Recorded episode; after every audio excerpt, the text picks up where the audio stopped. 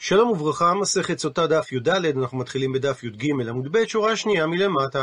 הגמרא ממשיכה לדון בעניין קבורתו של משה. על הפסוק, ויקפור אותו בגיא בארץ מואב מול בית פאור, ולא ידע איש את קבורתו עד היום הזה, אמר רבי ברכיה, סימן בתוך סימן. כלומר, סימנים הרבה יש בפסוק. זה היה בארץ מואב, בגיא מול בית פאור, ואפילו אחי, ולא ידע איש את קבורתו. וכבר שלחה מלכות הרשעה אצל גסטרה, הפכנו דף, והכוונה למושל של בית פאור, בלשון הבאה, הראינו היכן משה קבור.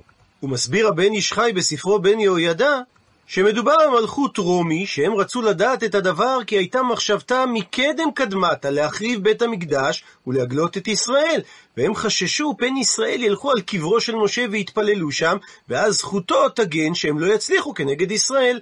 לכך רצו לידע אם אפשר לאדם לידע קברו של משה והיכן הוא קבור, דאם רואים שידעו קבורתו, אז יעמידו חי לשמור שם, שלא יבוא איש להתפלל על קברו, ואם לאו, אז אין להם להישמר מחמת דבר זה. והמושל של בית פאור הראה להם את מקום הקבורה. אבל כאשר הם עמדו למעלה, נדמה להם למטה, וכאשר הם עמדו למטה, נדמה להם למעלה. אז מה עשו? נחלקו לשתי כיתות. אותם שעומדים למעלה, נדמה להם הקבר למטה, ואותם שעומדים למטה, נדמה להם הקבר למעלה. וזה לקיים מה שנאמר, ולא ידע איש את קבורתו עד היום הזה. רבי חמא ברבי חנינא אמר שאף משה רבנו בעצמו אינו יודע היכן קבור, מפני שכתיב האחה ולא ידע איש את קבורתו, וכתיב התם, וכתוב שם בפרשת וזאת הברכה, וזאת הברכה אשר ברך משה איש האלוהים את בני ישראל לפני מותו.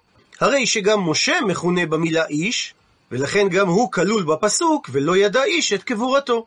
ואמר רבי חמא ברבי חנינא, מפני מה נקבר משה אצל בית פאור? שאומנם הוא נענש לא להיכנס לארץ ישראל, אבל לפחות יכלו לקבור אותו בארץ ישראל, כדי לכפר על מעשה פאור. הוא מביא תוספות מדרש אגדה, שבכל שנה ושנה, באותו זמן שחטאו ישראל בבנות מואב, באותו פרק זמן, בית פאור עולה למעלה כדי לקטרג ולהזכיר עוון, וכשהוא רואה קברו של משה, הוא חוזר ושוקע, שמשה רבנו שקעו בקרקע עד חותמו, וכל שעה שעולה, חוזר ונשקע למקום ששקעו משה רבנו. ונקרא לפי הגאות הבך. ואמר רבי חמא ברבי חנינא, מפני מה נסתתר קברו של משה מעיני בשר ודם? מפני שגלוי וידוע לפני הקדוש ברוך הוא שעתיד בית המקדש להיחרב ולהגלות את ישראל מארצם, שמא יבואו לקבורתו של משה באותה שעה ויעמדו בבכייה ויתחננו למשה ויאמרו לו, משה רבנו, עמוד בתפילה בעדנו. ועומד משה ומבטל את הגזרה, מפני שחביבים צדיקים במיתתם יותר מבחייהם, שכן אתה מוצא, בשעה שהיו ישראל במדבר וסרחו במעשיהם ועשו עגל, קצף הקדוש ברוך הוא על ישראל ישראל, ואמר למשה, הרף ממני ואשמידם. כמה צדיקים היו באותו הדור, וכמה חסידים, משה ואהרון ויהושע, אלדד ומידד, ושבעים זקנים, ושאר חכמים ותלמידים, ולא עשה בשבילם ולא ביטל הגזרה, אלא בשביל משה. הוא מסביר הבן איש חי שהעלמת הקבר של משה הייתה לטובת ישראל, כי הגזרה של הגלות הקדים אותה הקדוש ברוך הוא שתי שנים, קודם שזה יגיע למספר ונושנתם, 852, כדי שלא יתקיים בהם המשך הפסוק ועבדתם, מפני שהיה יודע הקדוש ברוך הוא שאם יניח הגזרה עוד שתי שנים ולא יעשו תשובה, יהיה מוכרח שיתקיים בהם בהמשך הפסוק ועבדתם, ודבר זה אין לו ביטול. אז אם הם היו יודעים קברו של משה בעת שבאה עליהם גזירת החורבן, היו הולכים לקברו של משה, הוא היה מתפלל ומבטל הגזירה, אז הם היו נשארים עוד שתי שנים, היה נשלם מספר ונושנתם, הם לא היו עושים תשובה, ואז היה נעשה בהם חס וחלילה כליה במקומן תכף ומיד פתאום, ולא היה להם פנאי ללכת על קברו של משה כדי שיתפלל עליהם. וממשיכה הגמרא, ואמר רבי חמא בר חנינא, מאי דכתיב, מה משמעות מה שכתוב בפסוק, אחרי אדוני אלוהיכם תלכו, ואותו תיראו, ואת מצוותיו תשמורו, וקולו תשמעו, ואותו תעבודו, ובו תדבקון. וכי אפשר לו לאדם להלוך אחר שכינה? והלא כבר נאמר, כי אדוני אלוהיך אש אוכלהו אל קנה. אלא אומרת הגמרא, הכוונה להלוך אחר מידותיו של הקדוש ברוך הוא, ומפרטת הגמרא, מהו מלביש ערומים דכתיב? ויעש אדוני אלוהים לאדם ולאשתו כותנות אור וילבישם. אז צריך ללמוד מהקדוש ברוך הוא, אף אתה אלבש ערומים. הקדוש ברוך הוא ביקר חולים דכתיב, וירא אליו אדוני באלוני ממרא והוא יושב פתח האוהל כחום היום. אף אתה בקר חולים. הקדוש ברוך הוא ניחם אבלים דכתיב, ויהי אחרי מות אברהם, ויברך אלוהים את יצחק בנו, וישב יצחק עם באר לחי רועי. אף אתה נחם אבלים. הקדוש ברוך הוא קבר מתים דכתיב. לגבי משה רבנו ויקבור אותו בגיא, אף אתה קבור מתים.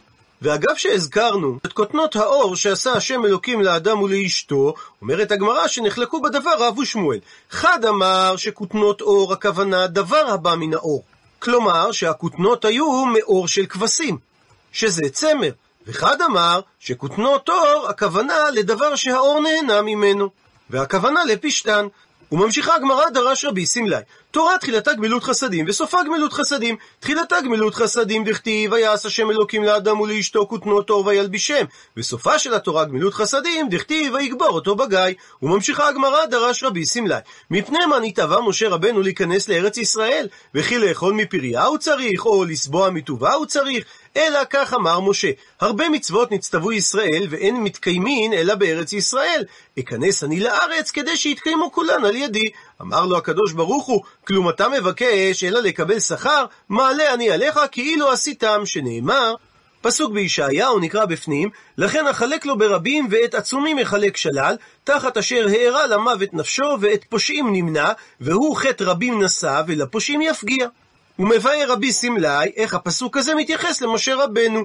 מה שנאמר, לכן אחלק לו ברבים, יכול שיקבל משה שכר כצדיקים אחרונים, ולא כצדיקים ראשונים, תלמוד לומר, ואת עצומים יחלק שלל. מי זה עצומים? כי אברהם, יצחק ויעקב שהם עצומים בתורה ובמצוות.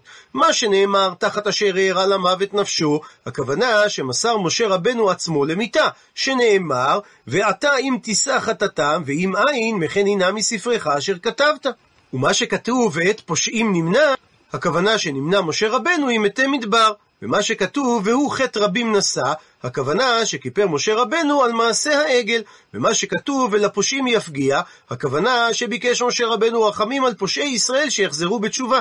ואין לשון פגיעה אלא במשמעות של תפילה, שנאמר, פסוק בירמיהו, ואתה אל תתפלל בעד העם הזה, ואל תישא באדם רינה ותפילה, ואל תפגע בי, כי אינני שומע אותך. בשעה טובה הדרן הלך פרק המקנא לאשתו, ונתחיל את פרק שני. אומרת המשנה, היה הבעל מביא את מנחתה של הסוטה בתוך כפיפה מצרית, ונותנה על ידיה כדי ליגעה. הוא מסביר רש"י, שכפיפה מצרית הכוונה לסל של נצרי דקל, שזה הזרדים שגדלים סביב הדקל. והגמרא תסביר בהמשך, מדוע היו רוצים ליגעה. ומשווה המשנה בין כל המנחות לבין מנחת סוטה. כל המנחות, תחילתן וסופן בכלי שרת, וזו מנחת סוטה, תחילתה בכפיפה מצרית, וסופה בכלי שרת. כל המנחות טעונות שמן ולבונה, וזו מנחת סוטה אינה טעונה לא שמן ולא לבנה. כל המנחות באות מן החיטין, וזו מנחת סוטה באה מן השעורין. מנחת העומר, אף על פי שבאה גם היא מן השעורין, היא הייתה באה גרס. מסביר רש"י, שהיו מנפים את השעורים בי"ג נפה, כך שהיה יוצא קמח מנופה ומובחר, כמו שהיה יוצא סולת חיטים. מה שאין כן מנחת סוטה, וזו בא קמח. הכל מעורב כמו שנטחן, מה שנקרא היום קמח שעורים מלא. רבן גמליאל אומר, כשם שמעשה המעשה בהמה, כך קורבנה מאכל בהמה. ואומרת הגמרא, תניא שנינו בברייתא. אבא חנין אומר משום רבי אליעזר. על מה שאמרה המשנה, שנותנים את המנחה על ידיה כדי ליגעה, למה אנו טורחים בדבר? כדי ליגעה, כדי שתחזור בה מטענתה שהיא טהורה, ואז היא תינצל ולא תמות מהמים המרים. ומסיק רבי אליעזר, אם ככה חסה התורה על עוברי רצונו, שהרי מי מזינתה היא עברה על רצונו של מקום, ובכל זאת אנחנו רוצים שהיא תודה כדי שהמים לא יבדקו אותה והיא תמות, אז קל וחומר על עושי רצונו. מקשה הגמרא על הסברו של רבי אליעזר, וממים משום דחסה הוא. מה הכריח אותו להגיע למסקנה שהסיבה שמייגעים אותה זה כדי שהיא תינצל? דילמה, אולי, הסיבה שמייגעים אותה זה לא כדי שהיא תינצל, אלא כי היכי דלא תימחק מגילה. כדי להימנע ממחיקת שמות הקודש של מגילת הסוטה במים. עונה הגמרא, כסבר התנא של הברייתא, הפכנו דף שכך סדר הדברים, משקה אותה את המים, ואחר כך מקריב את מנחתה. וכל זמן שלא קרבה מנחתה, היא אינה נבדקת אפילו שהיא שתתה את המים, כמו שכתוב מזכרת עוון. אז אף על פי שהיא שתתה כבר את המים, מניחים את המנחה בידה כדי ליגעה, אולי היא תודה שהיא טמאה ולא יקריבו את המנחה, וממילא היא תינצל ממוות. ואם כך, ודאי טעמו של התנא זה משום שהתורה חסה עליה, דהי הטעם היה משום מחיקת המגילה במים, חיכה לה. הרי פעולת המחיקה כבר בוצעה. ומעיר התוספות שנראה בהכרח שלפי שיטת רבי אליעזר, לא מאיימים עליה בשום שלב שתשתה, אפילו אחרי מחיקת המגילה. וממילא הוא לא סובר כמו הדעה שלמדנו בדף ז', שלאחר שנמחקה המגילה מאיימים עליה שתשתה. ציטוט מהמשנה שכל המנחות, תחילתן וסופן בכלי שרת. מקשה הגמרא הורה מינוס, סתירה ממקור תנאי, במקרה שלנו מהתוספתא במנחות, שמסבירה סדר מנחות כיצד. אדם מביא מנחה מתוך ביתו בקלטות של כסף ושל זהב. דהיינו, בסלים מכובדים מכסף ומזהב. ונותנה לתוך כלי שרת, ומקדשה בכלי שרת, ונותן עליה שמנה ולבונתה, ומוליכה אצל כהן, וכהן מוליכה אצל מזבח, ומגישה בקרן דרומית מערבית, כנגד חודה של קרן ודיו, ומסלק את הלבונה לצד אחד, ומבין סממני הקטורת, הלבונה היא מיוחדת שהיא סממן מצוי ומוכר, ואין מחלוקת באשר לזיהוי שלה. מוסכם על הראשונים שמפיקים את הלבונה מעץ הנקרא בערבית לובן. לוקחים את השרף היוצא מהעץ, שרף שבתחילה כשהוא יוצא מהעץ צבעו לבן, ומכאן שמו לבונה, ולאחר שהשרף מתייבש, צבעו משתנה לצהבהב. וקומץ הכהן ממקום שנתרבה שמנה, ונותנו לתוך כלי שרת, ומקדשו בכלי שרת. ומלקט את לבונתה, ונותנו על גביו. ומעלהו ומקטירו בכלי שרת, ומולכו ונותנו על גבי האישים. כאשר קרב הקומץ, שיירי הנאכלים, ורשעים הכהנים ליתן לתוכה יין ושמן ודבש, ואין אסורים אלא מלחמץ את השיריים. עד לכאן לשון התוספתא, והגמרא תסביר את התוספתא בהמשך. ומקשה הגמרא, קטני מיה, הרי כתוב בתוספתא שמביאים את המנחה בקלטות של כסף ובקלטות של זהב. משמע שאדם מביא את מנחתו לעזרה מתוך ביתו בקלטות. וזה סותר את לשון המשנה שאמרה שכל המנחות תחילתן בכלי שרת. עונה על כך, אמר רב פאפא, אימה, תאמר שכוונת המשנה שלא מביאים אותם ממש בכלי שרת, אלא בכלים הראויים לכלי שרת. במידה והבעלים היה מקדישם. ועל פי תשובה זו מסיקה הגמרא מכלל דכפיפה מצרית לא חזיה. היא כלי שלא ראוי להיות כלי שרת. אז אם כך, כמן, כשיטת מי המשנה שלנו, ודאי דלא כרבי יוסי ברבי יהודה, דתניא. שכך שנינו בברייתא. כלי שרת שעשאן של עץ, דהיינו מחומר גלם של עץ, רבי פוסל אותם מהיות כלי שרת, ורבי יוסי ברבי יהודה מכשיר אותם ככלי שרת. ואם המשנה שלנו אמרה שאחד ההבדלים בין מנחת סוטה למנחות רגילות, שמנחות רגילות מביאים בכלים הראויים לכלי שרת, הרי שכפיפה מצרית שעשויה מעץ אינה ראויה להיות כלי שרת, וממילא זה לא תואם לדעתו של רבי יוסי ברבי יהודה. דוחה הגמרא, אפילו תימה תאמר שמשנתנו מתאימה לשיטת רבי יוסי ברבי יהודה.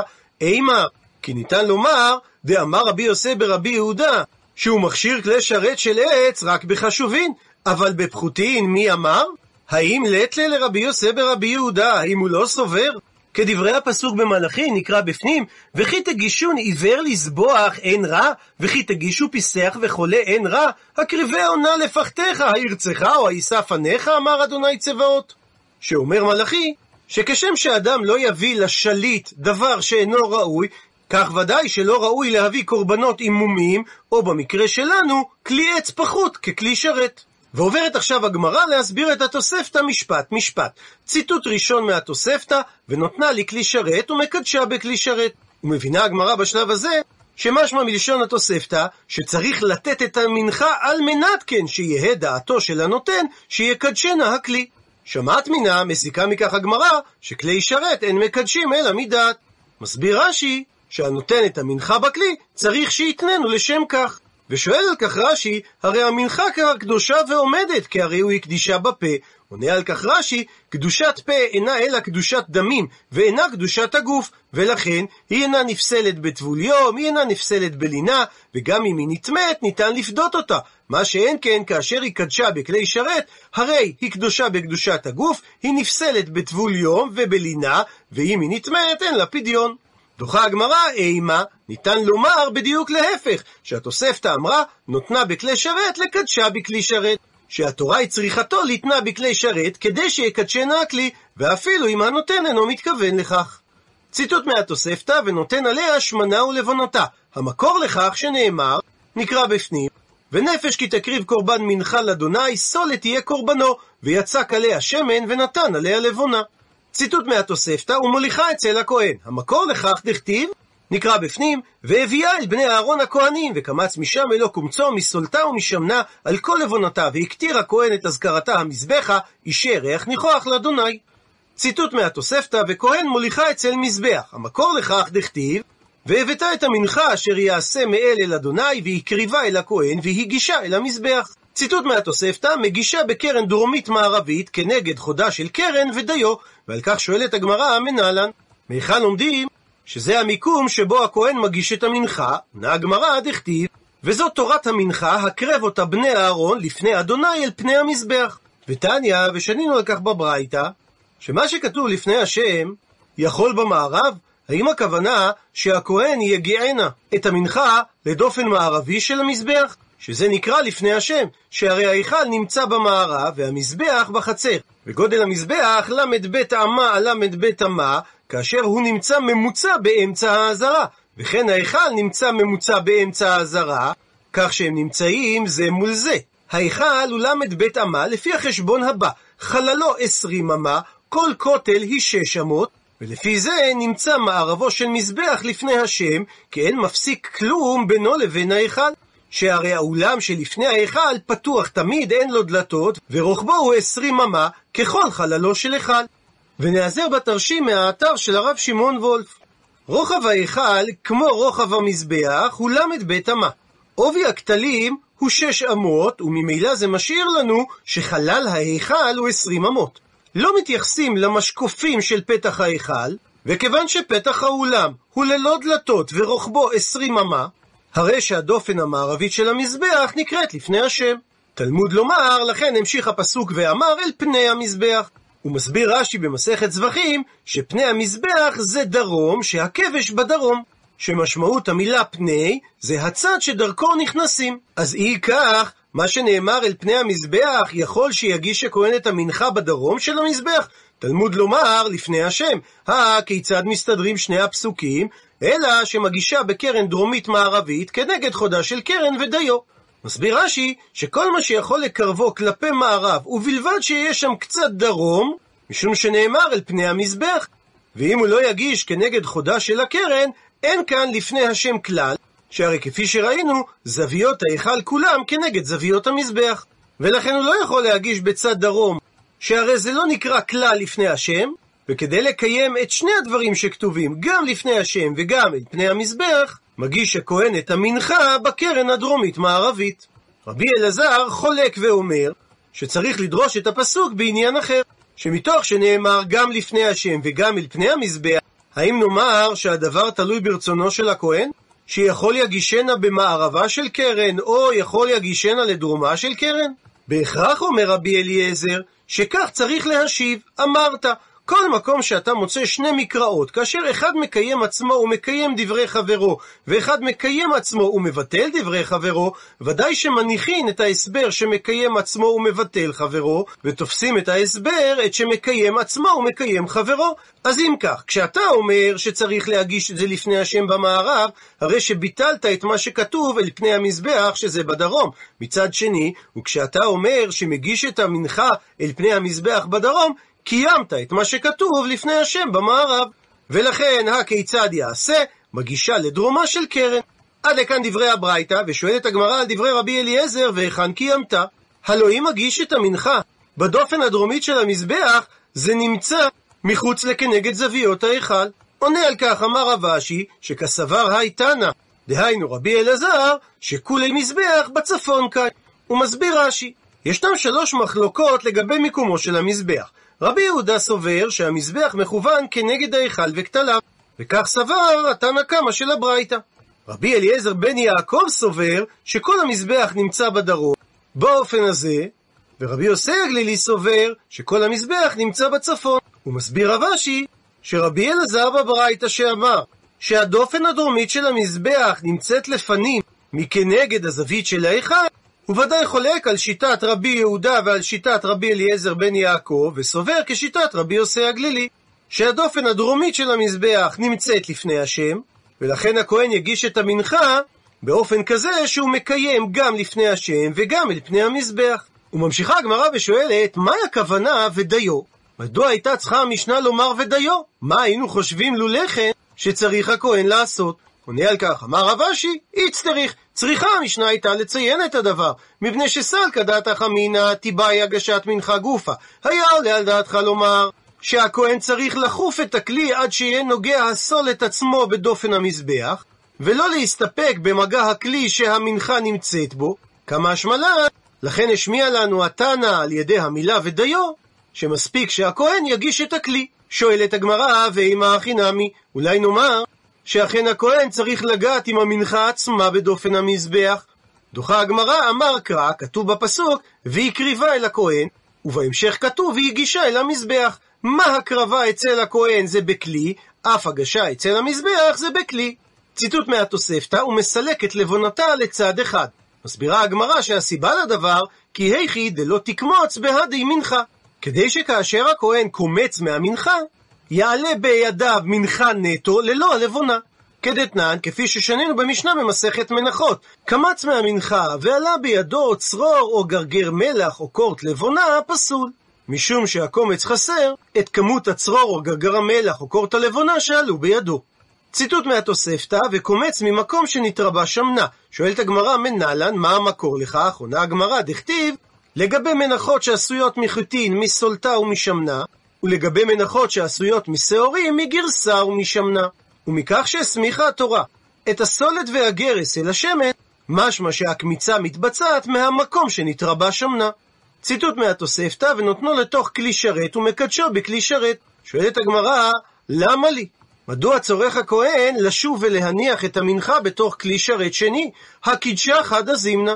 הרי כבר הזכרנו שהכהן קידש את המנחה כאשר הוא שם אותה בכלי שרת הראשון, עונה הגמרא, מידי דהווה אדם. הפעולה מקבילה לדם שמבצעים בקורבן בהמה, שדם, אף אגב דקידשתי סכין בצוואר בהמה, שהרי הסכין זה כלי שרת, וכאשר נשחטה הבהמה הסכין קידש את הדם, בכל זאת, הדר מקדיש לה בכלי שרת. חוזר הכהן ומקדש את הדם על ידי שמקבלו בכלי שרת, כמו שכתוב, וישם בהגנות. ההכנה מי לא שנה. גם כאן לגבי המנחה, הדין לא שונה, שאומנם המנחה התקדשה כאשר הוא כבר קיבל אותו בכלי שרת הראשון, וצריך לחזור ולקבלו בכלי שרת שני, כנגד קבלת הדם בכלי שרת. ציטוט מהתוספתא, הוא מלקט את לבונתה ונותנה על גביו. המקור לכך, אומרת הגמרא דכתיב, נקרא בפנים, והרים ממנו בקומצו מסול את המנחה ומשמנה, ואת כל הלבונה אשר על המנחה, והקטיר המזבח ריח ניחוח, אזכרתה לאדוני. הרי שאת הלבונה מקטירים יחד עם הקומץ. עד לכאן דף י"ד.